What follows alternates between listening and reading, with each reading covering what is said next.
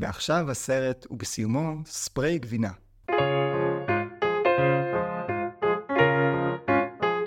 היי, אתם על דיסני פורמציה. אני זיו הרמלין שדר ואני משלים את כל סרטי דיסני עד הגיל 30.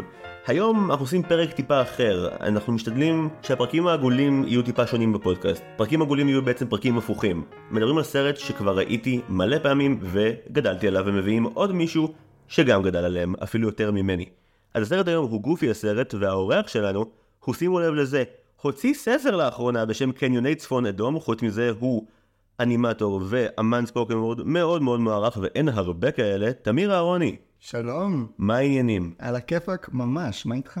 בוא נתחיל מזה, הוצאת ספר? הוצאתי ספר ביחד עם שותף וחבר טוב, בועז לנפורט, ספר טיולים. מאוד רחוק ממה שאנחנו עושים פה היום, למרות שלא כזה רחוק מגופי ומקס. כן, זה סרט עם הרבה הרפתקאות, נשמע שגם הספר שלך היה הרבה הרפתקאות. היה לא מעט, כן. גופי הסרט? גופי הסרט. למה מכל הסרטים זה הסרט שלך?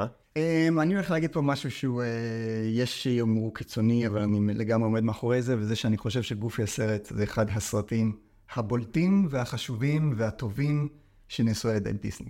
זה בעיה שאתה אומר את זה, כי בכל פרק שהוא לא פרק עגול, אני יכול להגיד, תראה, ראיתי פעם ראשונה, התרשמתי כך וכך, אבל רק עכשיו, כשזה הפעם הראשונה שעושים פרק הפוך, אני מבין לאיזה ברוך אני מכניס את כל מי שבא לחדר הזה. כן, כאילו זה, יש פה מצב מעניין וקצת הזוי בעצם בפודקאסט הזה, שכל פעם אתה מביא חבר'ה שגדלו על איזה משהו שהוא נורא נוסטלגי בשבילהם, שהם מאוד אוהבים אותו. ואז בעצם בתור צופה פעם ראשונה עם כלים בוגרים לבחון את הדבר הזה, מביאים סכין מנתחים ומנתחים לדבר הזה טעימה. מנתחים זה מונח שעוד יש פה אלמנט רפואי, אני פשוט הורס להם אותו בלי אחריות. אלא אם אני אוהב אותו, ואז, אבל גופי הסרט זה היה ממש, הייתי צריך ממש לנסות כמיטב יכולתי.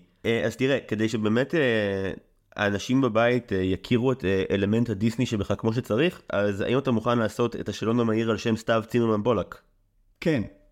מאוד משכנע. אני גם מתרשם. בוא נתחיל. מה הטופ 3 שלך של סרטי דיסני? גופי, הרקולס, ואני אגיד אינסייד אאוט. שאני יודע שזה פיקסאר, אבל מבחינתי פיקסאר זה דיג'יטל והמשך ישיר של דיסני. כמו שאנחנו, מה שפיקסאר היום מהווים לילדים שגודלים עליהם, זה מה שדיסני ייבא לנו. מעולה, שאלה הבאה. שיר של דיסני שיותר אנשים צריכים לזמזם במקלחת. אני עוצר את עצמי לקחת שיר מגופי, כי אחרת כל השאלות פה תשובות לי מגופי, אז חפש תמיד רק את הטוב. ספר הג'ונגל. אני ראיתי. אוקיי. זה אחד מהרביעייה שכן ראיתי. אוקיי, זה נמצא שם בקנון של זיו. כן, מכיר, נוסטלגי גם אליו לגמרי. למרות שלפעמים אני מתבלבל בין שירים מהסרט ספר הג'ונגל למחזמר עם תום אבני. כן, זה קורה לכולם. אני ממש לא מזמן התאהבתי עם תמרי בת זוג שלי, על השיר של הפילים. איזה גרסה היא מהסרט. באתי להגיד לך. איזה מהמחזמר. שלפנות את השבילים, היה תקופה שהייתי בטוח שזה בסרט, וזה לא. לא. שאלה שלישית. סרט שהוא underrated? אתה יודע, אני לא בטוח שזה דיסני. זה כן דיסני. ברנרד וביאנקה. זה אחוז שילינג דיסני. נכון, אבל זה כזה פעם, נראה לי, שלא אתה... כאילו, יש את ה-70 ויש עוד אחד שיצא כזה לפני איזה... 91, כן. כן, בדיוק. ואתה מתכוון לאיזה מהם? השני. מבצע אוסטרליה. מבצע אוסטרליה שבאופן מאוד מפתיע, אני חושב שזו פעם היחידה בהיסטוריה של דיסני שסיקוול הוא הדבר שזכור לי הרבה יותר טוב מהראשון. מעניין ממש. ואתה ראית אותו? לא, אבל אני בחודשיים האחרונים אכלתי תחת בלחפש אנשים שבאו לדבר עליו כאן, כי כולם עושים לי מלך הרעיות, לכו מפה, תביאו לי את האיסוטרים. החדש. אז במקום לספר על סצנה שתפסה אותי, אני אספר על פרט פיקנטי על הסרט, שעכשיו כשאני חושב על זה, אני לא בטוח אם זה בסרט הראשון או השני, אבל באחד מהברנרד וביאנקה, יש שם איזה מעשה קונדס נגיד, של אחד האנימטורים שעבד על הסרט, ויש איזה קטע שפשוט רואים אותם, טסים ממש במהירות וחולפים מלא בניינים ברקע. אוקיי. ומסתבר שאחד האנימטורים המשורמים בדיסני, פשוט שתל תמונה של אישה ערומה, בתוך אחד החלונות בבניינים. הוא עשה להם פייט קלאב? הוא עשה להם פייט קלאב, הוא לגמרי הלך פול טיילר דרדן על ברנרד וביאנקה. זה כמה שנים כל הגרסאות שהופצו היו עם זה. וואו. עד שהורים קלטו את זה, ניגשו לדיסני, גנזו, עשו פשוט ריקול לברנרד וביאנקה והוציאו תיקון. דמות אחת שהיה מוטב אילו היו מוחקים מההיסטוריה של דיסני. וואו. יש הרבה סיידקיקים שאני מרגיש שהם די על אותו תקן. אני אתן אחד. הצרצר של מולן, אני לא ממש מבין מה המשמעות שלו. יש לה דרקון בשם מושו.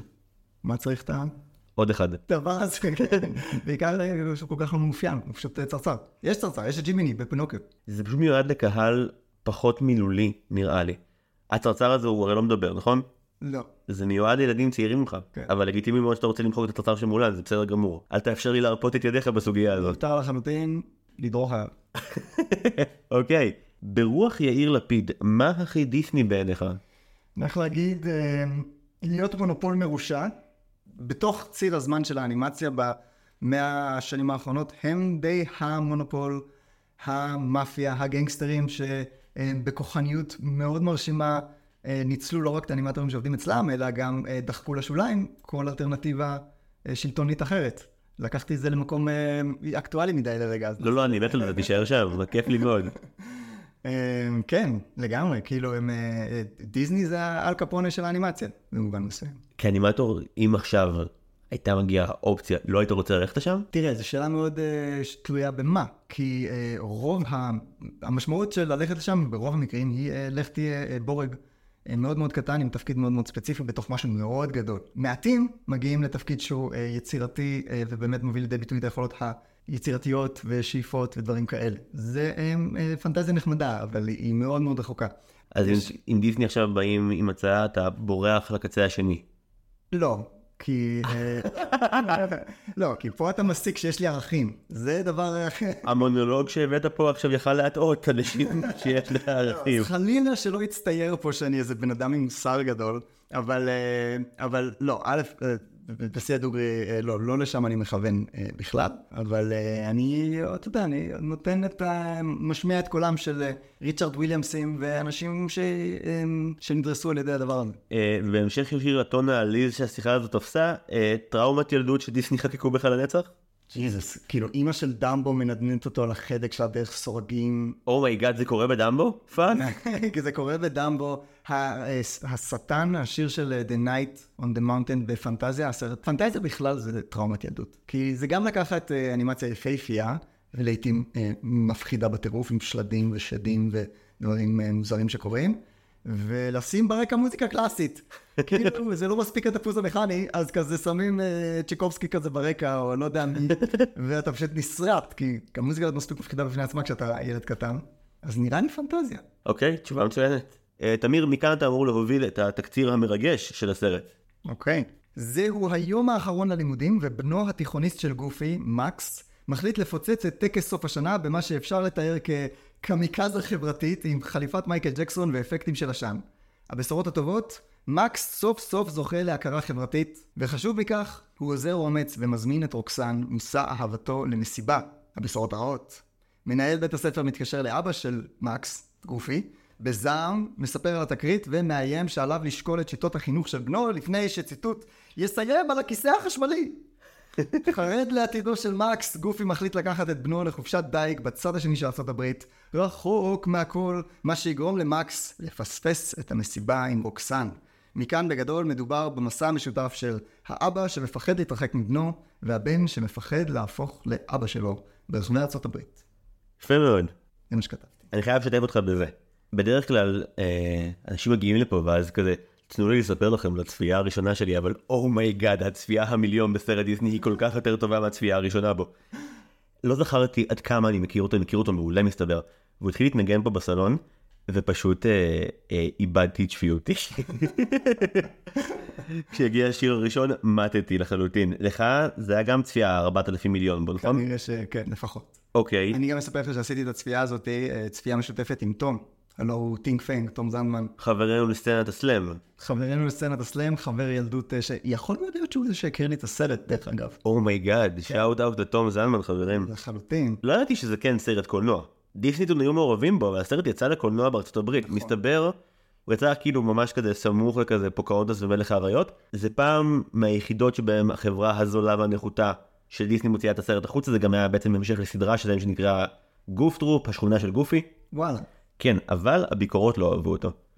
אמרו שהאנימציה שלו דלה מדי, ואמרו שאין מה לעשות סרט על גופי, כי הוא לא מעניין.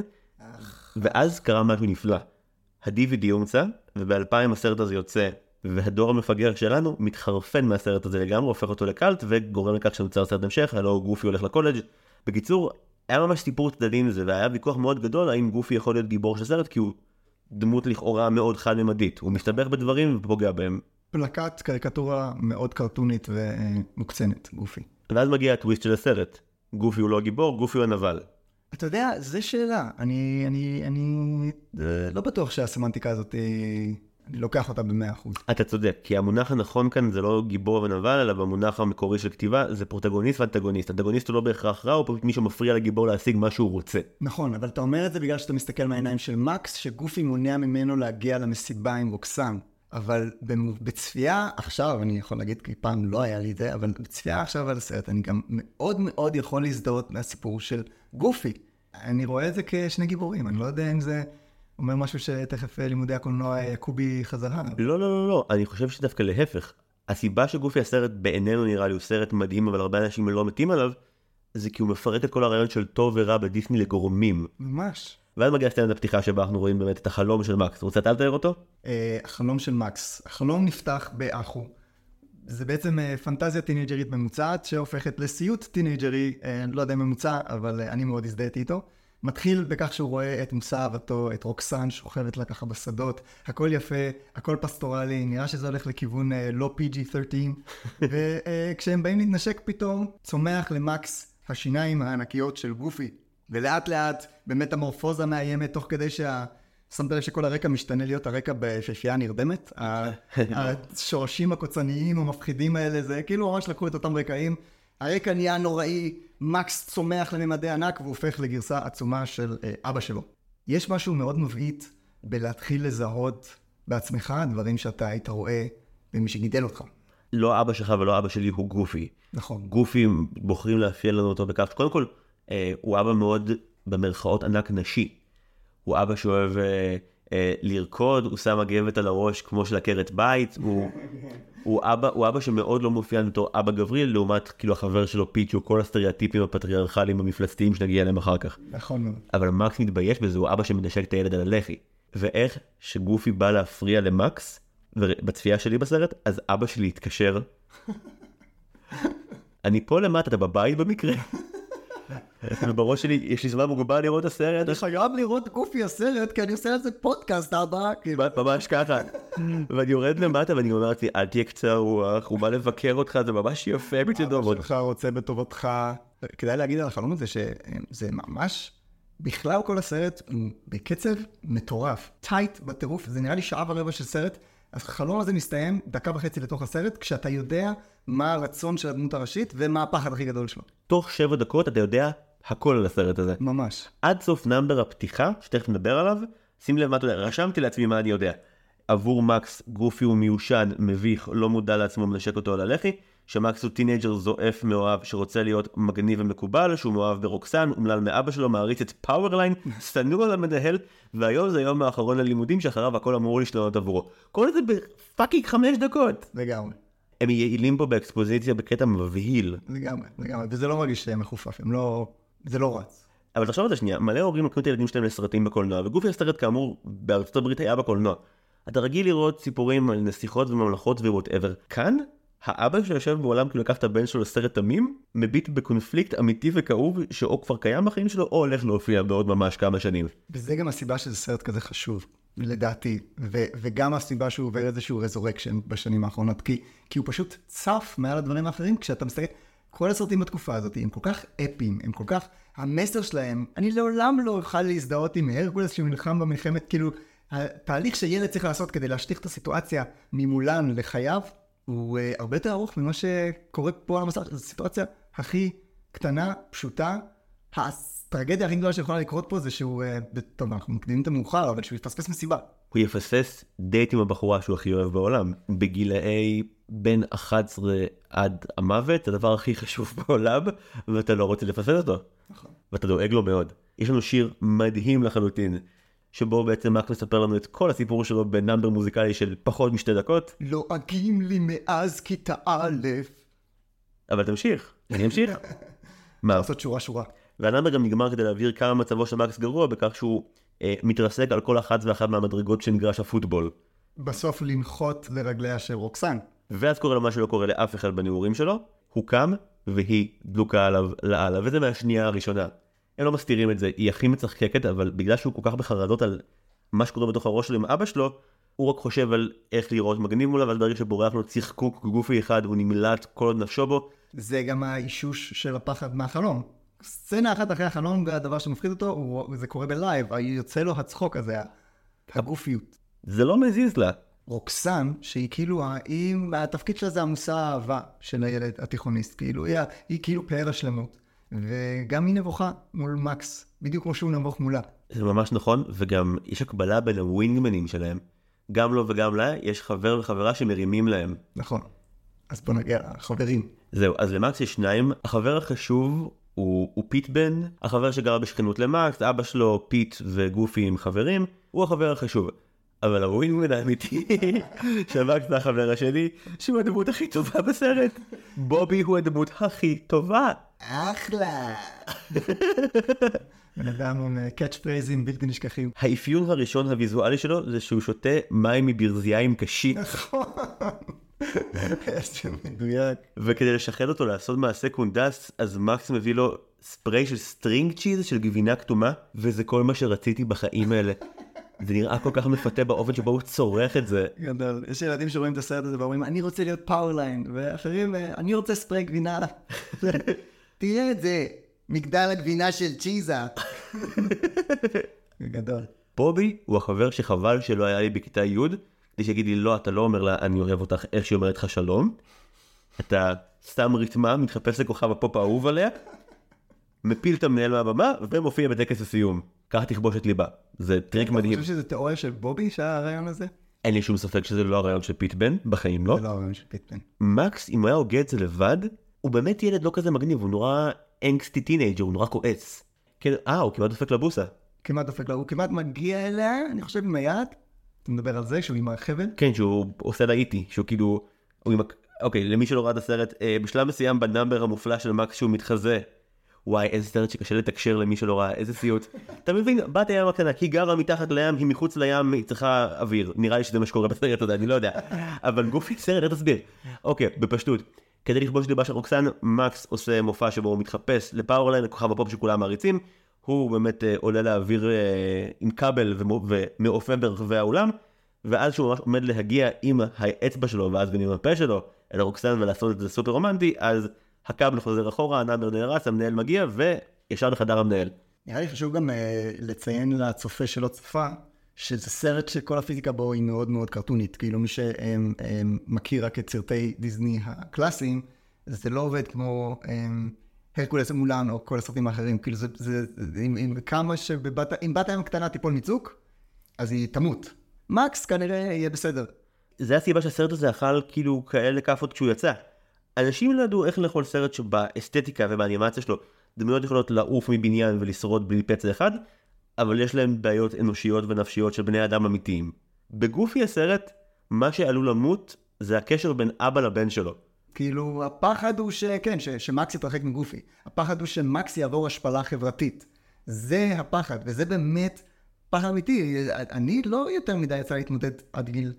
כאילו, בגילאים האלה אתה לא מתמודד עם מוות. הרונים יבואו וישרפו את הכפר שלי. זה לא מה שקורה. מה שקורה זה שכולם יראו שיש לי אבא מביך. או הבן שלי יגדל ולא יהיה מה שאני רוצה שהוא יהיה. למקס יש את העניין שאבא שלו מביך אותו. אבל זה לא רק זה. הוא גם... רוצה מאוד שידעו, שיחשבו שהוא מגניב, למרות שהוא עם עצמו יודע שהוא לא מגניב. אני תמיד ידעתי שאני לא מגניב, ואני חושב שבתיכון רציתי רק שאני אהיה מגניב. יש את הסרט הזה, Almost Famous, ראית אותו? הקטע הכי כנה בסרט הזה, זה נראה לגיטריסט של הלהקה, כותבים עליהם איזה כתבה, בסוף הסרט, כאילו זה כתבה שמוציאה את כל כמה הם חאפרים וכמה הם אמטורס וכל זה, ואז הוא פשוט יוצא לו, כאילו, המשפט הזה שכל הסרט חיכית שהוא יגיד של... Can't we just be cool? אבל אי אפשר שפשוט כולם יחשבו שאנחנו מגניבים, וזה מאוד החוויה התיכון שהייתה לי. מול עצמי, אני יודע שאני לא מגניב, שאני לא מצחיק, שאני לא זה, אבל כל עוד הם לא יעלו על זה, אימפוסטר סינדרום כזה מוגדר. יש איזה מין אשמה שילדים מתבגרים מסתובבים איתה, שאין השם, ואני מרגיש שמקס ממש מצליח לייצג אותה בצורה אמיתית, את המין... כזה שלא ידעו שאני גופי, שאני הבן של גופי, יש לו איזה מין התכחשות למציאות. בין ההופעה של מקס לבין ההגעתו של מקס לחדר המנהל, אנחנו רואים לראשונה את העבודה של גופי. שמסתבר שהוא צלם, מצלם אנשים, מה זה הדבר הזה? זה חנות מקסטוק? זה חנות שבה מצלמים ילדים וילדות, כאילו כמו פספורט כזה. מי היה מאמין שגופי צלם פספורטים? אז זה הרגע בסרט שבו לדעתי חושפים באמת את מי הנבל שהוא באמת נבל בסרט, שזה השותף של גופי לחנות, פיט, הכלב שהוא גם האבא של פיטבן, ואני מת לזה שהדבר הנכלולי שקיים בפיט, זה שהוא פשוט הורה גרוע ואדם גרוע. הוא מאופיין על ידי זה שהוא כוחני והוא קנאי. והוא כוחני והוא קנאי כי הוא לא יודע איך להשיג אהבה ואמפתיה או לבטא אותם. והדרך שבה מראים לנו את זה היא איך גופי ואיך פיט מצלמים תינוקות. גופי הוא מקסים, הוא מצחיק, הילדים מתים עליו. פיט רואה את זה, מקנא, מנסה לקחת ילדה שבאמת מוצגת כטיפה מעצבנת ולצלם אותה, היא לא נותנת לו. אז הוא שם לה סלוטייפ על התחת ומדביק אותה למושב. יש פה איזשהו משל, כמו של לאן כל דבר מוביל, הכוחניות של פיט בסוף מרחיקת התינוקת, היא בסוף פשוט משאירה את החיתול ועוזבת הכל, וזה מין קצת כמו כזה הילדים בבית, שפשוט בורחים ומתנכלים להורים שלהם, הפחד הכי גדול של גופי. אני חושב אבל שהקטע הסצנה הזאת משרתת גם עוד תפקיד, שזה להראות לנו שגופי הוא לא הורה כזה גרוע, הוא פשוט עד גיל מסוים, הוא מאוד טוב בזה. בגלל שגופי הוא כזה man child, והוא אף פעם לא באמת היה אנגסטי טינאג'ר, זה דבר שהוא לא יכול להבין, זה זר לו. נכון. הוא מכיר ילדיות, שמחת חיים, והוא בעיקר מכיר כנות. גופי לא ישקר אף פעם. ומקס, בתור טינאג'ר, בעיקר עסוק בלהסתיר ולשקר את הטרוסל שלו, כי הוא בטוח שאף אחד לא יחיד אותו. מקס רואה בעצמו צדדים של גופי, וגופי רואה במקס צדדים שאין בו. זה מה שבאמת כואב. בסצנה הצדדית הזאת, אפרופו בדיוק בהקשר הזה, קורה משהו מדהים שאין לו ייצוג כמעט בשום סרט. קנאה בין אבות על סוג ההורות שלהם אין אף פעם, כי הרי פיט מקנא נורא בזה שבכלל גופי מדבר בשיח של אהבה על מקס, ופיט מנסה להמיר את גופי לכת שלו, שזה הכת של הכוח. שהילד לא יאהב אותך, הוא יכבד אותך. הדרך של פיט כאילו להתמודד עם הקנאה הזאת מול גופי, אתה אומר, זה בעצם לנסות לדרדר אותו, או לנסות להצטער מולו כמי שכן יודע. נכון, אבל גם פיט לא עושה את זה מתוך מקום מניפולטיבי מודע, הוא מרגיש קנאה, אבל בגלל האופן שבו הוא תופס אהבה, כלומר לא קיימת, אז הוא מחפש דקים בשקר הזה שגוף מדבר עליו איתו, שזה הילד שלי אוהב אותי, זה כזה לא, הילד שלך משקר לך שהוא אוהב אותך כי הוא לא מכבד אותך, ואם תלך בדרך שלי הוא יכבד אותך, ולגבי הקונספט הזה של אהבה נדבר פעם אחרת, כאילו כי זה לא קיים. אם מדברים, הגענו למאורע המכונן כבר? כן, מקס מגיע לחדר המנהל, לא רואים את השיחה בין למנהל, אבל המנהל מתקשר בסצנה פילם נוארית להפליא לגופי ומודיע לו שהבן שלו הוא חבר כנופיה. חבר כנופיה? אחרת הוא יסיים בכיסא החשמלי. שזה, אם קודם אמרנו שהפחד הכי גדול של מקס זה להפוך לגופי, הפחד הכי גדול של גופי זה שמקס יגמור בכיסא החשמלי. וזהו, מקס מגיע הביתה, שנייה אחרי שהוא נהיה מקובל, אגב עם הסצנה המגוחכת ביותר בסרט, שבה הוא יוצא מחדר המנהל והוא גיבור. כן. וכל הילדים שירדו עליו עכשיו 6 שנים מעריצים לו את הצורה. ממש כאלה צורקים, מקס, מקס, מקס, ורק בובי, מקס, בובי הוא היחידי שמגוון. אז זהו, אז מקס דופק בר סימפסון וכאילו רוכב על סקייטבורד ברחבי השכונה, כשהוא עכשיו גיבור אהוב, ואבא שלו הורס את האוטו כי יוצאים לרואוד טריפ לאיידהו. לטיול עם החבר הכי טוב שלו. כן, למי שלא ראה, נגיד שגופי לא אומר למקס ישר רצים למסע, הוא אומר שהוא יוצא לטיול עם החבר הכי טוב שלו. ומקס לוקח לו רגע להבין את הרמת המאוד מצייר הזה. כל הסצנה הזאת זו סצנה גאונית. גופי עובר איזה 15 שיטות הורות שונות, באיזה 4 דקות. כל פעם מנסה טקטיקה אחרת, מניפולציה רגשית, ואז כוחנות, ואז להמתיק את זה. וכל פעם אתה רואה איך תוך כדי הדיאלוג הוא מנסה לשנות אסטרטגיה כדי לדחוף את מקסי לאוטו ושיבוא איתו כבר לחופשת דייק. אבל זה לא רק מה שאני מזדהה בו עם הסיפור, אני חושב שאתה יכול להזדהות גם ברמת, אתה יודע, בגיל מסוים אמא שלי החליטה שארוחות שישי זה דבר מאוד חשוב, בל יעבור, היינו מצפצפים על זה במשך שנים, אתה תסיים לאכול ארוחת ערב, אתה חותך הביתה, או לפעמים אתה מגיע לארוחה, לפעמים לא, ומתי שאמא שלי קבעה ששישי זה בזנת, תוכניות מתבטלות, אתה לא יכול לבוא לאיזה משהו, כי אמא שלי רוצה שאני אבלה זמן עם המשפחה, ואני אהיה חבר של האחים שלי, ואני אדבר עם אבא שלי ואמא שלי. אמא שלי כאילו, אמא שלי אומרת, היא מתירה בגאון, אני אמא לא נודניקית, מקבצ'צ'ת ומחבצ'ת, זה המודח שאמא שלי משתמשת בו. היא לא מחבקת, כאילו מחבקת כזה שלום, ואז כאילו היא לא נוגעת בכלל יותר עד סוף המפגש. אז לא, אז הבית שלי כאילו גם לא מכריחים אותך לעשות שום דבר. אתה בא לארוחת חג? לא, אוקיי, ואין סאבטקסט. בעוד 10 שנים אני אגלה שהיא אגרה המון כעס, וכאילו... זה התפרץ באיזשהו התקף של תינה וחסך, או שלא. אז נכון, עד הפעם האחת שבה הצלחתי לשכוח את יום הולדת שלה. הייתי בתואר... It's a slippery slope. כן, הייתי בתואר שנה, נראה לי, ב', ודיברנו באותו יום, ורבנו על משהו שלא קשור. שאתה יודע, שהיית כבר 9 בערב, כשאתה יום הולדת שלה מהבוקר, ולא אמרתי כלום. והיא בשלב מסוים אמרה לי, אתה חייב להפסיק לריב איתי, כי אתה הולך להתחרט. היא כאילו יצאה שנייה מהאור של השיחה, הבינה מה הולך לקרות בעוד דקה, ואמרה, אתה הולך להתחרט, ואני כזה, אני לא מתחרט, אתה עכשיו שנייה, הכי מקס שלי. לא רע פתאום, למה זה? את אומרת שככה, ואז זה לא ככה, למה? סיכמנו, וכזה. זיו, איזה יום היום? תקשיב, אני זוכר אותי שעוצג איזה 400 שנה בשיחת טלפון הזאת. עצם זה שהצלחת לענות על זה של היום, זה לפחות. כי זה לא שאלה שהיא שואלת. כזה. אוי, סליחה. אשכרה, זוכרת, אוי, סליחה, איזה. למחרת נכנסתי באתר של איזה אתר של חברת משלוחי פרחים, ששלחתי את הזר הכי גדול עם כסף שהם לי. מה ההתנצלות הכי גדולה שלכם? זה... שר אותה. עכשיו, צחוק, אבל אמא שלי מתקשרת, לא היית צריך, ואני שומע את החיוך.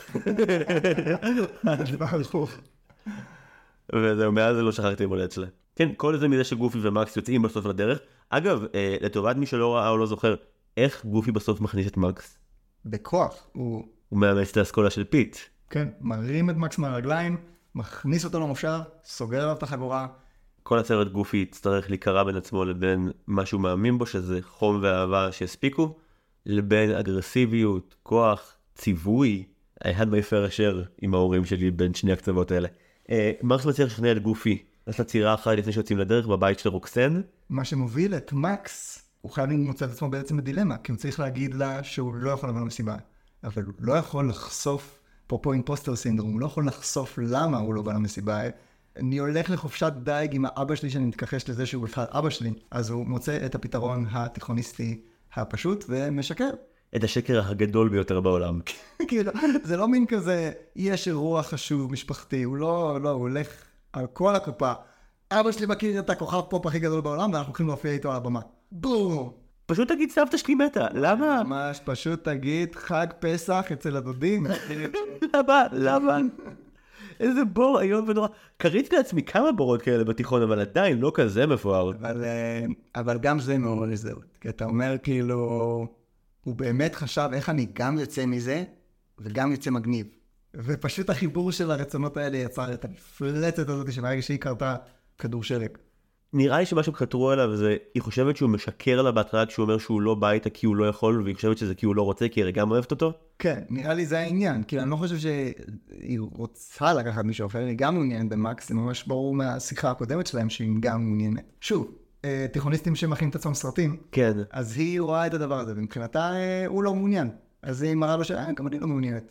וברגע שהוא אומר אני מעוניין אבל אני לא יכול, אז היא מוכנה להפקות אותו. גופי ומקס יוצאים לדרך, they get their show on the road, שאגב, גופי אומר למקס, בוא נוציא את ההצגה הזאת לדרך, תודה שפריר הזכאי.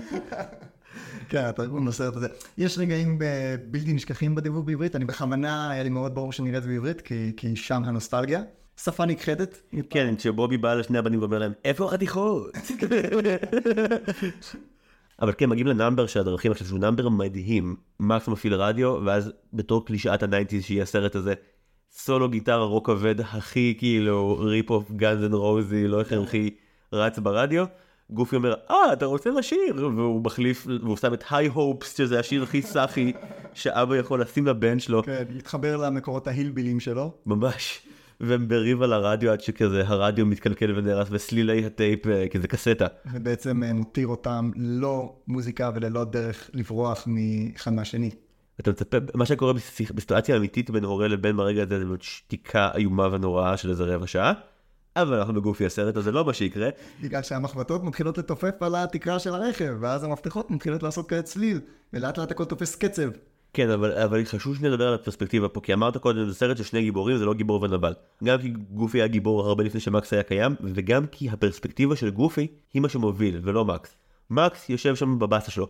אבל גופי כי הוא בסופו של דבר מן צ'יילד, ויש לו המון ערנות ותמימות ואהבה, אז הוא יכול לקחת כל צליל ולתרגם אותו כמוזיקה. והוא שומע את כל הצלילים של הדרכים, את האגזוז באמת והמחבטות, ואוקיי, יש פה נאמבר. והוא מתחיל לשיר, ויש מוזיקה ברגע שהוא מתחיל לשיר, ואז גם מקס נאלץ להצטרף. סיפור צעד. כן. אני אחרי הצבא עשיתי כמה וכמה טיולים בחו"ל, ובטיול הארוך, הגדול, מה שאוהבים לקרוא לזה, אחרי, אני חושב, איזה 3 או 4 חודשים שאני טיילתי, בהתחלה עם מישהי אז הייתה חברה שלי, ואחר כך לבד, פתאום תום, הלא הוא טינגפנג, מודיע שהוא מצטרף, והוא בא עם עוד חבר שלישי שהצטרף אלינו, ואחרי, אתה יודע, איזה 4 חודשים שלא ראיתי חברים מהארץ, פתאום הצטרפנו, יש לי חברים מהבית, ונוסטלגיה, ותום הביא איתו, הוא שאל אם אני רוצה משהו מהארץ, אני לא יודע מה, אז ביקשתי שוקולד השחר, כי זה השוקולד הכי טעים, ופשוט לקחו בקבוק של נסטי ומילאו אותו בשוקולד השחר, ואחר כך כאילו היינו יוצאים לטרקים ביחד, ואני כזה בלילה הייתי יושב באוהלים, שוקולד השחר שלי, ומכניס כפית ואוכל. יום אחרי שהם נחתו, יצאנו כבר לטרק, זה אזור שנקרא קרקול, הנוף הכי שונה שאתה יכול לדמיין מהארץ, אתה יודע, העלייה כזאת שאתה בשקט עם התיקים, אתה שומע את הצעדים, אתה זה, פתאום אני שומע זמזום מוכר מאחוריי, ותום מופיע ככה בצד של הזווית ראייה שלי, מסתכל עליי ומתחיל לשיר, לפעמים צריך לקשה. שאתה הרגע מאוד נוסטלגי וכיף. לא, א', זה סיפור מהמם. יש עניין בסרט הזה, כי השפה עולה ויורדת במהירות מבהילה, בנאמר הראשון מגיעות שורות כמו לא צריך לבלף, על הכל מצפצף, נתפרפר, שזה עברית של אף אחד, כן. ובנאמר של בדרכים, אז מה לדבר על זה שהוא מוכן לקפוץ מכאן ישר בינות לגלגלים? שלום לך, מה אבשלום קור? ממש כך, דוקטור. ועכשיו הוא מגיע עם אבא שלו למקום הגרוע ביותר שהוא יכול להגיע איתו. הסיטואציה נהיית יותר ויותר בלתי אפשרית גם לפתרון ככל שהסרט ממשיך. נכון. גופי לא מבין את ההבדל בין להיות ילד לבין להיות טינג'ר, כי גופי היה ילד גם כשהוא היה טינג'ר. לכן כשהוא לוקח את מקס לתחנה הראשונה במסע שלהם, הוא בטוח שמקס נורא יענה. הוא לוקח את מקס למופע יודל שקיים כנראה עשרות שנים, השורה שתישאר איתי לכל החיים כנראה זה, היי לסטר מוכן לידלל, שזה פועל שאין בעברית, אבל... מוכן לידלל. אבל דווקא זה, כל הכבוד שפריר זכאי זה הברקה. זה איזושהי מחווה, אתה מכיר את קאנטרי בר ג'מבורי? כן. השטות שיש בדיסני וורלד נראה לי, שזה לא מאוד שונה ממה שהם עושים שם, אולי קצת יותר מתפקד. בגדול, נכנסים לתוך כביכול מערה, אבל זה בעצם תיאטרון לילדים מאוד מאוד קטנים. המפעיל כבר עושה את זה כנראה 200 שנה, והוא האיש הכי מפחיד בעולם. מופע החיות של לסטר. אז זה בעיה, אני מבין שאני עושה עוול לכל מי שמגיע לפה, כי אני לא יכול להגיד מילים רעות על הדבר הזה. סיגל ראתה איתי את הסרט, והיא לא ראתה אותו מעולם, זה היה היפוך מאוד משונה בבית, סיגל ראתה את כל סרט הדיסני, אבל גופי הסרט חמק ממנה, ושמתי את זה, באמת, אני קפצתי על הספה כמו טמבל, באמת, אני דמיין אותי 12 בלילה, מזנק שוב ושוב על הספה, וצדק, עכשיו זה השיר! וסיגל קטקה, כאילו, חוטפי הגופות, לקחו את חבר שלי והחליף עוד עם מישהו אחר, מי זה הדביל הזה? את זיו של דיסני, שאף פעם לא היה לה. כן. זיו שמתלהב מה... והתחילה להתגעגע לקודם, כי הקודם סרקסטי ומחושב, וזה לא נורמלי. זה היה טיפה פחות מביך, טיפה פחות גופי. כן, והסיבה שאני מספר לך את זה, זה כי היא ראתה את זה, ונגמר הסרט, ואומר לה, איך היה? ואומרת לי, חמוד. וצעקתי אליה, מה חמוד? את חמודה, מה זה חמוד? אבל אתה מבין שאתה בעצם גופי, שלקח את מקס למופע של לסטר, שמבחינתו זה הדבר הכי מדהים בעולם, ומקס מסתכל ו... מה זה כאילו, אוקיי, אולי רק ביותר קיצוני, כי היא לא שנאה את זה, אבל לך יש איזושהי חוויה נוסטלגית שקושרת אותך לזה, כי באמת אי אפשר להיות אובייקטיבי ממשהו שאתה נוסטלגי אליו. אני לעולם לא ידע אם היהודים הם באמת להקה טובה, זה לא רלוונטי אם המוזיקה שלהם טובה או לא, הם פשוט, שמעתי אותם בגיל צעיר מדי, נדפקתי, אני עכשיו, ג'קי מצא לה איזה כלב, ואני מת על זה. אני לא יודע לגבי את ג'קי, אבל אני מוכן לחתום לך בוודאות שמי אמר לך, ואם כבר הם באמת שירים טובים. זה הזמן, בדקתי את זה הפעם. נץ, פורס כנפיים. יש לו את הכל. זה החיקוי ממש טוב. יש משהו בכל הגראולי הזה שנשאר איתך. אז בואו נחזור ללסטר. גופי לוקח את מקס באמת למופע שמיועד לילדים מאוד קטנים, וכולם תוך שנייה מתמסרים לאיזושהי אורגיית יודל לא ברורה, ורק מקס יושב שם, והוא אפילו לא כועס, הוא מפחד. הוא לא מבין, כי פתאום זה בעצם לאיזשהו חדר שבו כולם גופי חוץ ממנו, והוא גופי born and raised. וזה דופק לו את המוח, אפילו הילדה שצעקה, אמא לא רוצה, עכשיו רוקדת באטרף. נכון, הילדה שנגררה פנימה בכוחניות, יושבת לידו ושרה ממש לא לפי הקצב. אבל וזה רק ההתחלה של הסיוט המסויג שהוא נכנס אליו, הוא אפילו לא מבין לאן זה הולך, כמה גרוע זה עוד יהיה, הוא יוצא משם שהוא שונא את הדבר הזה, ואז מי מגיע אליו אם לא המסקוט של פארק לסטייב, בתחפושת של חולדה ענקית. גבר מבוגר מאוד ככל הנראה בתחפושת של חולדה ענקית. מבוגר מאוד וחסר יכולת להבחנה רגשית של הבן אדם שממולו. אני יודע מה אתה צריך, אתה צריך חיבוק מלסטר. ומקס כאילו פשוט פרק אותו. מקס. זו בדיחה שלא יכולה לעבור רק באודיו, אבל עדיין חשוב לי לתאר לך את זה מילולית, שהמסקוט, הקמע הענקי, בחור מבוגר בתחפושת לסטר מחבק את מקס, מקס מעיף אותו, הבחור מועד אחורנית, ואז משום מקום מגיעים 20 ילדים וגוררים אותו מחוץ לפריים ולמה שנראה כמו רצח ככל הנראה. לינץ' בשטחים לפחות. כל כך מצחיק, וזה קורה ממש כבדרך אגב בפינה של הפריים. כן. ואז זה מחמיר עוד יותר, כי גופי עושה פדיחות למקס ומצטלם ככה שעל הדרך מעיף איזושהי חולדה שעפה ישירות לתוך הבגדים של מקס. מקס מתחיל להתנועע בזעם כדי להעיף את החולדה מהבגדים. גופי, בהיותו גופי, מפרש את זה בתור ריקוד, ומזמין את מקס לרקוד מול כולם. תופס אותו בידיים, מתחיל להסתובב איתו, כל הקהל צוחק. הסיוט הכי גדול של מקס התגשם. הוא זורק את הכובע לסטר שגופי הביא לו, וצורח עליו זאת חופשה מטומטמת. ונעשה לי פלשבק ממש קשה, אפרופו סיפורי צד. כשהייתי בן כמעט 19, סבתא שלי נפטרה. זה היה כאילו הקרוב משפחה האמיתי הקרוב הראשון שנפטר. זה היה סבתא שלי, מצד אבא שלי. והיא נפטרה בסרטן, וזה היה מאוד פתאומי וקשה לכולם, ושנה אחר כך היה הבר מצווה של בן דוד שלי, תמר, וזה בעצם היה האירוע המשפחתי הגדול הראשון, שסבתא שלי לא בו, ואני כל כך מרגיש שהיא לא שם, שאני מתחיל פשוט להשתכר, ולהשתכר ולהשתכר מבירות באירוע משפחתי בבר מצווה של בן דוד שלי, עד שכבר כל ההערות שלי היו כל כך אנגסטיות, שכאילו כולם קלטו אותי, ואבא שלי אמר בוא שנייה לצד, ואז מה שקרה זה פחות יותר מה שקורה בשלב הזה בגופי הסרט. פשוט התפוצצתי על אבא שלי באלף קמ"ש בקטע של איך יכול להיות שאף אחד לא מזכיר כל היום, אנחנו פה מאיזה 12 בצהריים, כמה זה חסר שהיא לא פה, כמה זה דפוק שהיא לא פה, כמה זה לא נורמלי שהיא לא פה, כולכם יושבים ואוכלים ושותים ושמחים לכם, ואבא שלי כאילו, אף אחד, לא, כאילו, אנחנו שמחים, אבל אנחנו גם מאוד לא שמחים, כולם, ואני כזה, לא, אף אחד לא מבין אותי, רק אני פה, וממש אני זוכר אותי 5 דקות, עמד שם בדממה, ספג את כל הזעם שלי, אמר לי בשני משפטים שאני לא היחידי שעובר את זה, אבל זה הבר מצווה שלי תמר, והוא לא אשם, הוא לא אשם בכל זה, ואני זוכר שאני חוזר ומגיע התור שלי לברך, ואני אמור למצחק, ואני פשוט עולה לבמה. אחרי שיצאת על אבא שלך, התפוצצת, אתה שיקור. כמו שבחיים התפוצצתי על אבא שלי. ואני עולה לבמה, אחת ההופעות הכי טובה בחיים שלי, הייתי קורע, הייתי מעולה. אשכרה, וואו. גם כל מיני המשפחה שלי שכעסו עליי כי הייתי מוזר ושיקור, הם כאילו שכחו לי את זה אחר כך, או העמידו פנים יפה. אבל הדבר הזה של להתפוצץ על אבא שלך בזעם ולא לזכור שהוא אבא שלך, וגם שאולי גם לא יש רגשות, אולי גם הוא סובייקט. אולי גם לא חשוב מה שקורה פה, אולי, כן. ספציפית פה בסרט גם גופי לא רואה את מקס.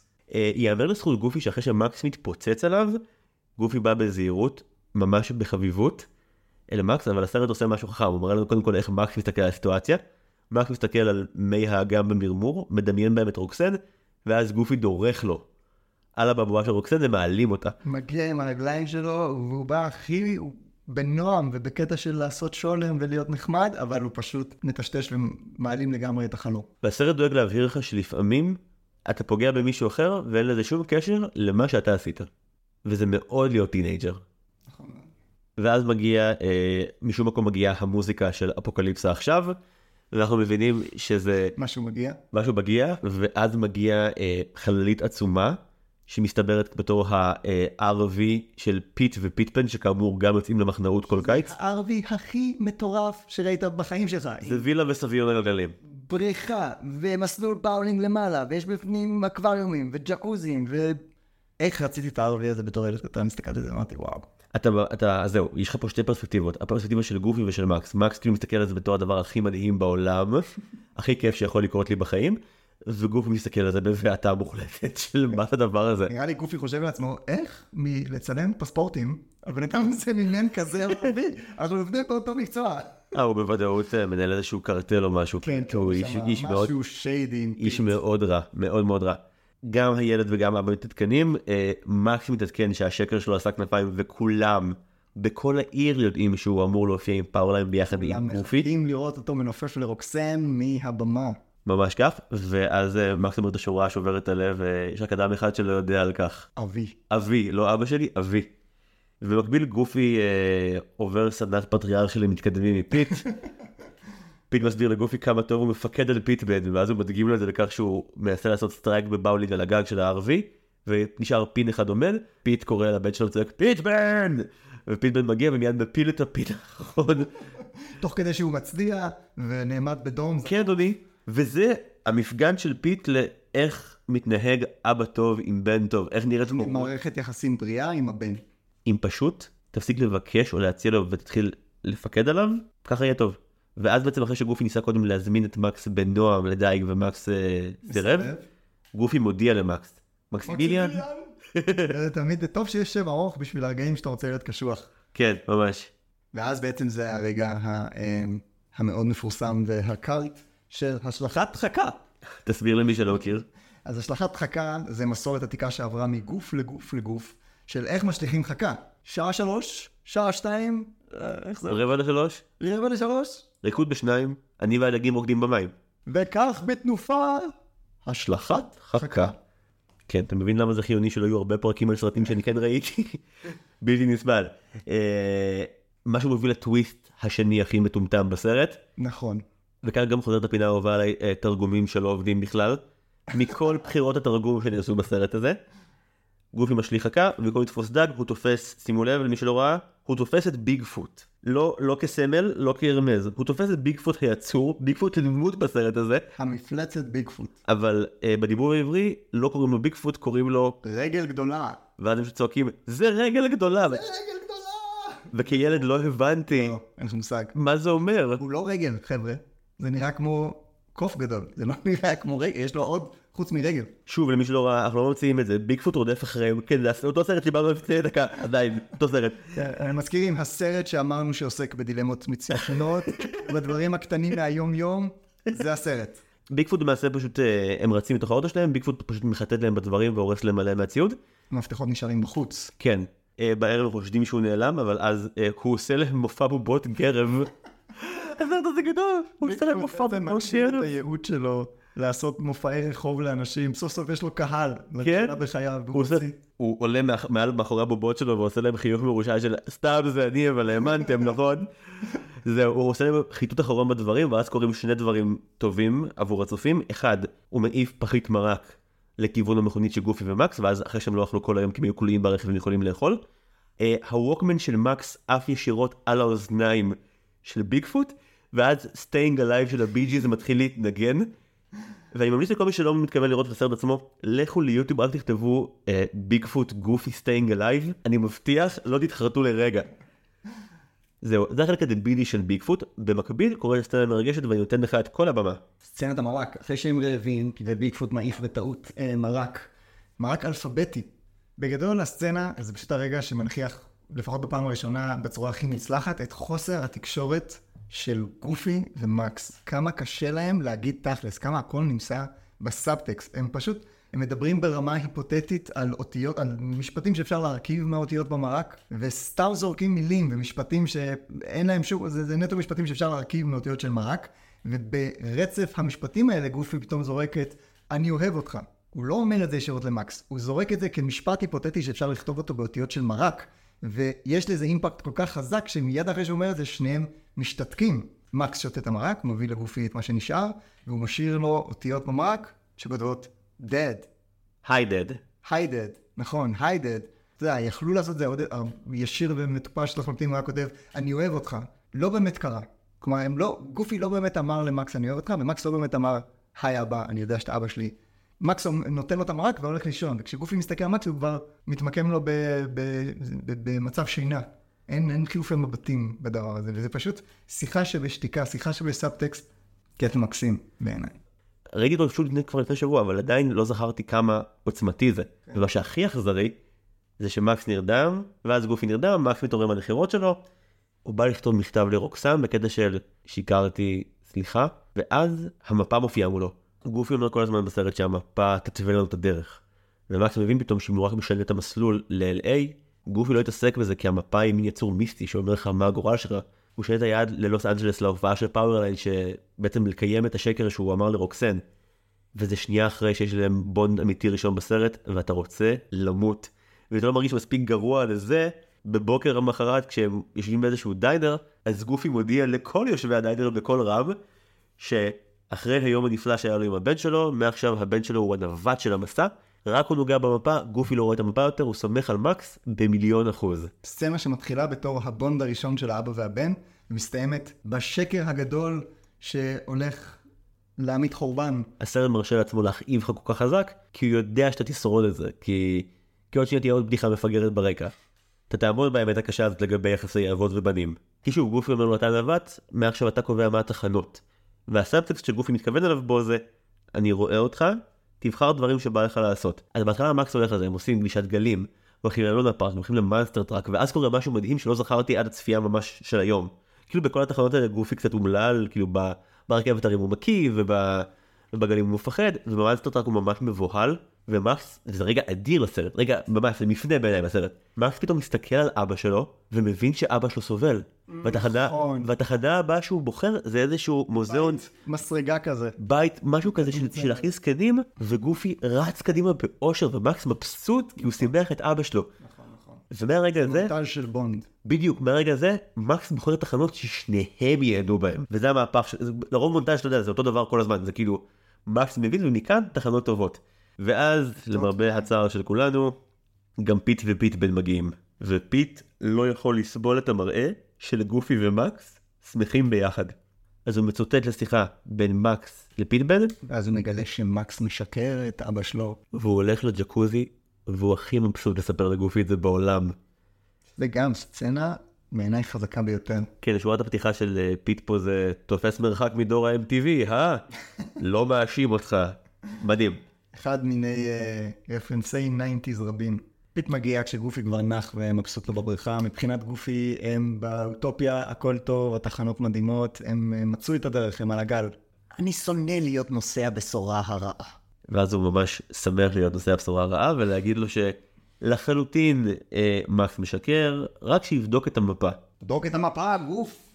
וגופי אומר שבחיים לא הוא בוטח ממקס 1,000,000%, אבל בלילה, באוטו, הוא בודק את המפה. והם יוצאים למחרת התחנה האחרונה, ואם עד כה הסרט לא יצטיין מספיק, והוא יצטיין בלהראות בחירות דרמטיות גדולות על הדמויות, הבחירה הדרמטית מגיעה בצורה הכי פיזית שאפשר. ממש התגשמות הדילמה, יש שני דרכים, פה אתה בוחר.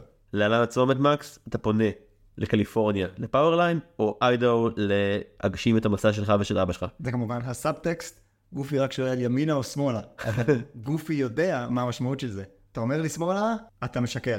אבל זה לא אתה משקר, כמו שזה החלום של גופי נגנז, של כאילו הבן שלי לא יהיה בדמותי, אנחנו לא נגשים את הפנטזיה הזאת של לדוג ביחד, הוא לא אוהב את הדברים שאני אוהב, אני לעולם לא אהיה קרוב אליו, זה מה שהוא רואה בשמאלה, זה הרבה יותר מהבן שלי שיקר לי. נכון, מקס פונה לכיוון לוס אנג'לס, וגופי חושב שיוכל להעמיד פנים שהכל קול, אבל הוא לא יכול יותר מ10 שניות, כי גופי לא יכול לשקר. גופי בולם את האוטו. ואנחנו רואים ממש איך מקס לא מבין מה קרה. הכל היה בסדר, הכל היה טוב, וגופי צדק עליו שהוא שיקר לו, האימות מתחיל, ושנייה אחרי זה האוטו, שוב, מטאפורה מאוד ברורה, האוטו מתחיל להידרדר במורד הדרך. It escalates. יאמר לסודו של מקסי שהוא ממש ראו כמה הוא נקרא עם עצמו בהחלטה של ימינה או שמאלה. נכון. זה לא היה, ימינה או שמאלה מקס, והוא פשוט שמאלה, בנונשלנט שכאן פתולוגי. ראו שהוא מתפתל ומופשר, נקרא עם עצמו. באותה נשימה אבל, אחרי הבחירה, ממש חוקה לו. ממש חוקה לו, כן. כי זה גם קצת חוויה הטינג'רית של כאילו, זה עבד, אמרתי שמאלה ופנינו שמאלה. כאילו, הוא עדיין בתוך התחת של עצמו, הוא עדיין בכל זאת ילד. ואגב, שוב, על זה ספציפית, אני לא יכול להגיד שאני ממש שופט אותו, אני מבין. לגמרי. יש המון סרטים, אני חושב שעוסקים ב... לא יודע איך לקרוא לזה, אני אקרא לזה חשיפת השקרן. לא יודע, ראיתי לא מזמן את צ'יקן רן של אלדמן. מרד התרנגולים. מרד התרנגולים. צצה. כן, סרט מעולה, סטופ מושן, חבל על הזמן. קיצר, ששם יש את המבנה הקלאסי של גילו דמות שהוא משקר, רק שלא יגלם את השקר שלו, מגלים, הכל מתפוצץ. אבל פה מקס משקר. מקס לא יודע להגיד את הדברים האלה לעצמו, הוא לא רוצה להגיד אותם לעצמו. הוא לא רוצה להודות שכן, הוא קצת דומה לגופי. הוא לא רוצה להודות לגבי הסוף של הסרט, שכמה סצנות אחר כך, בסוף מקס מתוודה על כל השקר הזה. פה בעצם יש את הרגע שהרכב מתדרדר והשקר נחשף מגופי. כמה סצנות אחר כך, השקר גם כמובן ייחשף מול רוקסן. הם יחזרו הביתה ומקס יספר לרוקסן, זה לא היה אמיתי, זה השקר.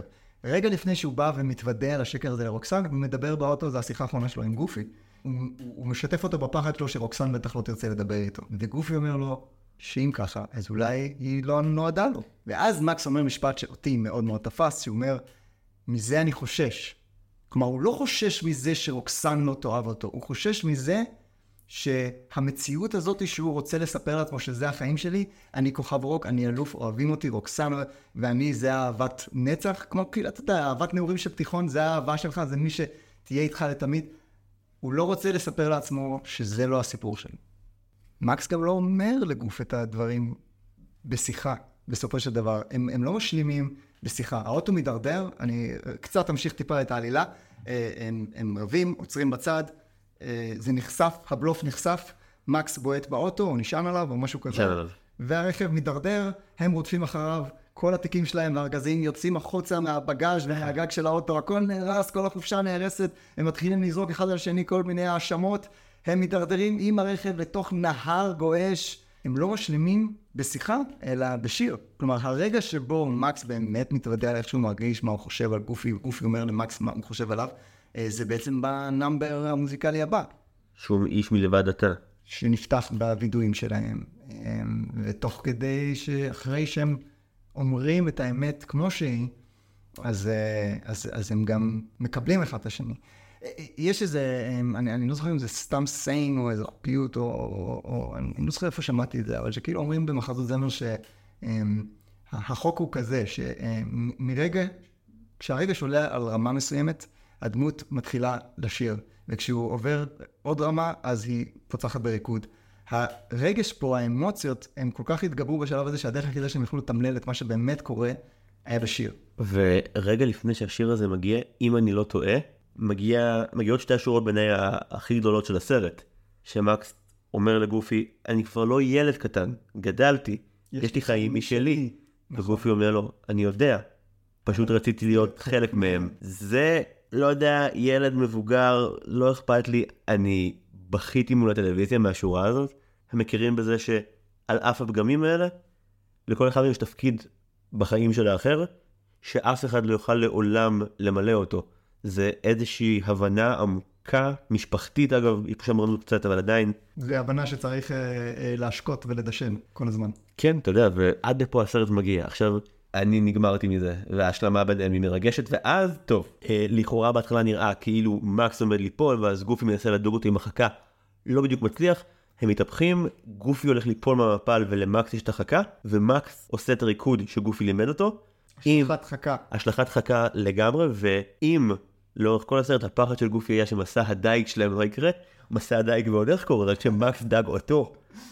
נכון, חשוב, אני לא יודע אם תיארנו את זה, אבל הרכב פשוט נופל במפל מים. כן. מקס איכשהו נקשר באיזה סרח בד כלשהו ברכב שהופך למצנח, מקס מוצא את עצמו מרחף עם חכה ביד, וגופי צונח אל התאום. ואז הדרך שהוא מציל אותו, זה חוזר על כל השלבים המגוחכים של השלכת חכה, 2:45, זה, וכך בתופעה, זורק. וגופי משלים לו את המשפט כשהוא מעלה אותו. ובחיים לא חשבת שהריקוד המטופש הזה יתפוס מקום כל כך רציני בנפש שלך לבשר 1.5 דקות. ההשלכת חכה הזאת שמקס עשה, האימוץ של המסורת הגופית הזאת קרתה רק אחרי שהוא הכיר בזה שקודם כל הוא מקס, קודם כל הוא עצמאי. עכשיו אני אצל את אבא שלי, שיט המטופש שהוא לימד אותי. כשלמדתי פעם איזה סמסטר מחזאות, אז דיברו איתנו על מבנה של מחזה קלאסי, שזה יש גיבור שיש לו איזושהי תזה, יש אנטגוניסט, מישהו שמפריע לו שמביא את האנטיתזה, והמהלך המסכם של מחזה קלאסי הוא סימביוזה. כלומר, הגיבור מוצא דרך להכיל את התזה והאנטיתזה ביחד. ומקס באמת הוא מכיר בעצמיות שלו, ומכיר בערך של גופי בתוך החיים שלו, וזה המפגש בין יש לי true self, ויש לי אבא שהוא חלק מרכזי מהזהות הזאת. וברור מהרגע הזה שאבא שלו והוא הולכים לפאוורליין, הסרט לא מבזבז שנייה להסביר איך. פשוט רואים אותם יוצאים מתוך ארגז כלים של כלי נגנה כלשהם. הם הסתננו לשם איכשהו, אלו איך הם הגיעו עם האוטו שלהם שלא בתפקד, ונחסוך את כל המרדפי חטוב וחבר עליהם, יש לך משהו מעניין עליהם, נראה לי שאין פשוט. זה פשוט ריוורד לקהל. ממש ככה. אז באמת גופי משתנן ראשון למעשה בטעות לבמה, כי לגופי הוא מגיע בטעות לבמה, ואז המקס צועק עליו, אבא תעשה השלכת חכה. וזה הופך לריקוד המגניב של פאוורלייט, שכולם בקהל רוקדים. עוד שימוש ממש חכם בהשלכת חכה. לגמרי. מקס מתתרף ועושה איתם השלכת חכה. אנחנו רואים במסיבה שבה רוקסן נמצאת, שהיא באמת רואה את מקס מנופף לה, והיא מבסוטית ומאושרת. אנחנו גם רואים מה קורה אצל פיט ופיט בן. נכון, פיט רואה את זה ופולט את כל הבירה שהוא שתה בדיוק על המסך. ואז מגיע השוט הכי, לא יודע, חכם בסרט נראה לי. אתה רואה את ההופעה של פאוורליין, שכאילו פאוורליין הכוכב הגדול רוקד ביחד עם גופי ומקס על המסך, ואתה רואה אותה דרך הפילטר של כל מה שפיט ירק על המסך, אתה רואה אותה מעבר, בעצם, וגם משהו יורק, סליחה לתיאור הגרפי, אבל הוא יורק נוזל חום. זאת אומרת, זה לא, וזה נראה קצת כמו בוץ. אולי זה קפה באמת. ולמרות הבוץ שהוא ניסה להטיח בגופי, סליחה, עד הכי פלצני, אני יודע, אבל הוא ניסה להטיל את הרפש ההורי הגרוע שלו על גופי כל הסרט, וזה כמעט עבד לו, גופי כמעט נהיה אבא כוחני, שולח את הילד שלו פנייה צבאית, והוא לא. ומעבר לרפש הזה שבו פיט חווה את העולם, גופי ומקס מצאו את הבונד שלהם, והוא אמיתי והוא אהבה, והוא לא כבוד, הוא אהבה. וזה ניצחון מאוד גדול. ממש. הכלי הזה של פרספקטיבה, של השתקפות, של איך משהו מתעוות דרך משהו אחר, זה קורה כמה פעמים. כשהוא עם המשקפי שמש בתור פאוורליין. כן. מעוותת כלשהי. גם בבועה של רוקסן במים שגופי דורס. הסרט כל הזמן דואג לתווך לך נקודות מבט של דמויות באמת דרך בבועות ודרך כל מיני נוזלים, וזה, למרות שזה סרט עם אנימציה דלה. הוא עדיין קולנועי. זה יש שם מברקות מאוד יפות. כן. זהו, פה מגיעים לקלוז'ר של הסצנה האחרונה והמספקת, הם מגיעים עם המכונית המקרטעת שלהם, שאיכשהו שרדה כל הדרך חזרה. אולי גם אותה הוא הציל עם איזה שלחת חכה. יכול להיות. גופי מקפיץ את מקס בעצם לבית של רוקסן, מגיעה השיחה שדיברת עליה קודם ממושכות, זאת אומרת, מקס חושף את הפחד שלו בפני גופי שרוקסן לא תכיל את זה, וגופי אומר לו, במילים אחרות, אם היא לא מכילה את זה, היא לא אחת. שזה מאוד אמיץ, כשאתה חושב על זה, הסרט הזה הוא כמה שנים לפני פרוזן, נהיה מעלה על דעתו שאולי האהבה הזאת חשבנו שהסיפור סביבה, לא באמת סביבה. כאילו זה עוד ניואנס קטן שרק מראה כמה הדבר הזה פשוט נועד לצוף מעל כל שאר הסרטים בתקופה שלו. אם הסרט הזה מתחיל בכך שמקס מתבייש באבא שלו, הוא משקר לרוקסן שאבא שלו הוא רוקר, והוא גם קורא לאבא שלו רוקר מולה כדי להרשים אותה, אז בסוף מקס חוזר לבית כדי להתנצל ולהגיד את האמת, הוא אומר את האמת שהוא באמת, אבא שלו לא מכיר את זה והוא שיקר, ורוקסן אומרת לו, למה לספר דבר כזה? והוא אומר לה, פחדתי שלא תחבבי אותי. ואז היא אומרת לו, אבל חיבבתי אותך עוד לפני. באמת, גם למה היא חיבבה אותו? נכון. מהרגע שהיא שמעה את הצחוק שלו, שהוא כל כך התבייש בו מההתחלה, הצחוק גופי הזה, שהוא כל כך התכחש אליו. זה הדבר הכי אמיתי, שקיים בו בלי שום שליטה, בלי שהוא ייצב או בנה אותו, וכאילו כדי לסגור את הפינה הכי טוב שיש, הם מתנשקים לרגע, הוא קובע את הדייט למחרת, אחרי שהוא אומר לשאלה, הוא לא יכול, כי הוא באמת עושה משהו עם אבא שלו.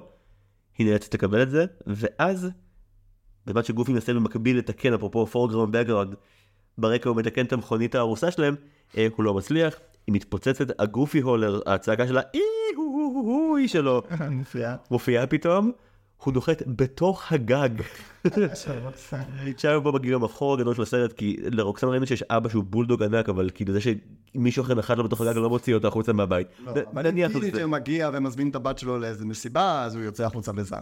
כן, אבל עם גבר מבוגר זה בסדר, הוא רק פוגע בגג, הוא לא פוגע בבת שלי. והרגע הכי יפה בעולם מגיע, גופי נוחת עם הראש בתוך הגג, הכי מחווה גופית מביכה למקס, אבל מקס, הוא אומר לה, תכירי, זה אבא שלי. וכאילו זה באמת, זה אבא שלו נוף אף מתוך הגגות ומחייך, כאילו זה מה שהוא עושה. וגופי ורוקסן אחלה, ומקס צוחק בשמחה שהיא מכירה את אבא שלו. והסרט מסתיים שמה שהיה הפחד הגדול ביותר שלו, הופך למציאות שהוא יכול לחיות איתה, הוא יהפוך לגרסה מסוימת של אבא שלו. ואפילו יאהבו את זה בו, כל עוד הוא יאהב את זה בו. בצפייה הזאת עלה לך משהו לגבי הסרט שלא ראית בו בעבר, משהו חדש? אני מרגיש שבהרבה דברים הרבה יותר הזדהיתי עם גופי, מאשר עם מקס. שזה מעניין, כאילו, אני זוכר את עצמי, רואה את הסצנה בפארק של לסטר, ושונא את הסצנה הזאת, כי אני הובכתי בשם מקס, או אני חשבתי איזה מופרעים, איזה מפגרים, ועכשיו בתור גופי, אז אתה קצת כזה מחכה לזה, ולשיר המגוחך המפגר הזה, כי זה קומי וזה מצחיק, אבל אתה נהנה מדברים אחרים, ואתה שם לב לניואנסים אחרים. אתה מתחיל בגיל שלנו, שאנחנו סוף ה-20 בו 1-30, אנחנו פשוט נהיים מביכים בעצמנו, ואנחנו מחבבים ומעריכים. אנחנו למדנו לקבל את הגופי שבנו. אתה יודע, זה קשקוש, הרי כולנו יש, אתה יודע, פייסבוק או אינסטגרם, אנחנו כל הזמן עסוקים בלתווך איזושהי פרסונה, בדיוק, פרסונה שהיא מגניבה. כן. מה זה טיקטוק אם לא, כמו שאנשים שעושים ליפסינק לפאוורליין? זה מה שזה בעצם. אבל אנחנו מתחילים להכיר בחלק האחר, חלק שרק רוצה לשבת בתחתונים על הספה ולקטר על הממשלה, זה חלק ממך עכשיו. או לרקוד ממבו, או מקרנה. מה זה שאנחנו רוקדים מקרנה בחתונות? זה זה. לגמרי. פעם אנשים רוקדים רכבות בחתונות, עכשיו אנחנו רוקדים מקרנה, זה. אנחנו ברכבת החדש. לגמרי. לך למסיבת כיתה בתיכון ותעשה מקרנה, הסתכלו עליך כאילו אתה גופי. לך למסיבת כיתה נקודה, תהיה בה לבד. אלא אם כן אתה כזה הטיצ'ט, זוכר שהיה את זה פעם. אני חושב שהדבר שבלט לי באמת זה שכמה להיות אבא זה גם דבר שהוא קשה. דודה שלי עשתה פעם, נמצאים נראה לי עם זה. זה ממש נקודה מוזרה לסיים בה. דודה שלי עשתה מחקר לפני 4 שנים, שעשתה את הדוקטורט שלה, היא חקרה אם יש הבדל בין איך שאימהות מבקרות את עצמן על ההורות שלהן, לבין איך שאבות עושים את זה. התמונה הכללית שעלתה מהמחקר הייתה מאוד ברורה. כן, אימהות מרגישות הרבה יותר אשמה על כל אקט הורי שלהן. וזה שדיסני פינו את הלו"ז שלהם לסרט שכל עיסוקו הוא באופן שבו אבות שופטים את ההתנהגות שלהם כאבות, ובנים צריכים לשים לב שלהיות בן לאבא זה תפקיד ויש גם אחריות בו. זה כל כך לא מובן מאליו, ודווקא, תמיד אומרים שהבעיה, וזה נכון, שהקולנוע עד לאחרונה שיקף כמעט אך ורק נרטיב של בנים, אך ורק איך גברים תופסים את העולם. אבל בגלל שעיסוק בהשוואה והשמה וקנאה נתפס בעולם הישן כמשהו שהוא נשי, גברים לא מטווחים את זה, וסרטים על גברים גם לא מטווחים את זה. נכון. והסרט הזה מניח את האצבע שלו על משהו כל כך חשוב, שבתרבות נתפס כשולי ונועץ אותו, ואני מפציר בכל מי שמאזין לזה, והוא לא פרש בשלב הזה של השיחה שלנו. מי שמאזין ולא ראה את גופי והגיע לשלב הזה, כל הכבוד. תעשו אחד משניים או את שניהם, אחד לצפות בגופי הסרט, רצוי עם אדם שלא מכיר אותו אף פעם, ולספר לנו אחר כך אם הוא אוהב או לא. והדבר השני, פשוט התקשרו להורים שלכם. אני ראיתי את הסרט הזה ואמרתי, אומייגאד, אבא שלי היה פה לפני שעה, לא השארתי אותו יותר זמן, הוא הפריע לי לראות גופי הסרט, אני הפרעתי לו. אני חייב מרק אותיות, מהר, אני חייב לכתוב, היי אבא. זהו, הייתי אומר שאבא שלי בטח שומע את זה ומכיר במסר הזה, אבל אבא שלי אמר לי שהוא לפעמים מדלג על קטעים בפודקאסט כי הוא ארוך. אז נראה לי שאולי הוא לא שומע את זה. אני אגיד לו שישמע את זה שם. תמיר אהרוני, תודה רבה, איזה כיף שבאת לדבר 19 שעות על גופי הסרט. ממש, איזה כיף שהזמנת אותי לדבר על גופי הסרט, אני לא חושב שזו הזדמנות שתקרה עוד פעם בחיי. חכה, עכשיו תקבל 1,000 טלפונים. זכור את הרגע הזה. זהו, לאלה מכם שמאזינות ומאזינים לנו, קודם כל תודה רבה על זה, אנחנו זמינים בכל אפליקציות הפודקאסטים. הפרק הבא שלנו יעסוק על כלבים וגנבים, מוזמנים לצפות בעברית לקראת הפרק. עד אז, היו שלום. ביי.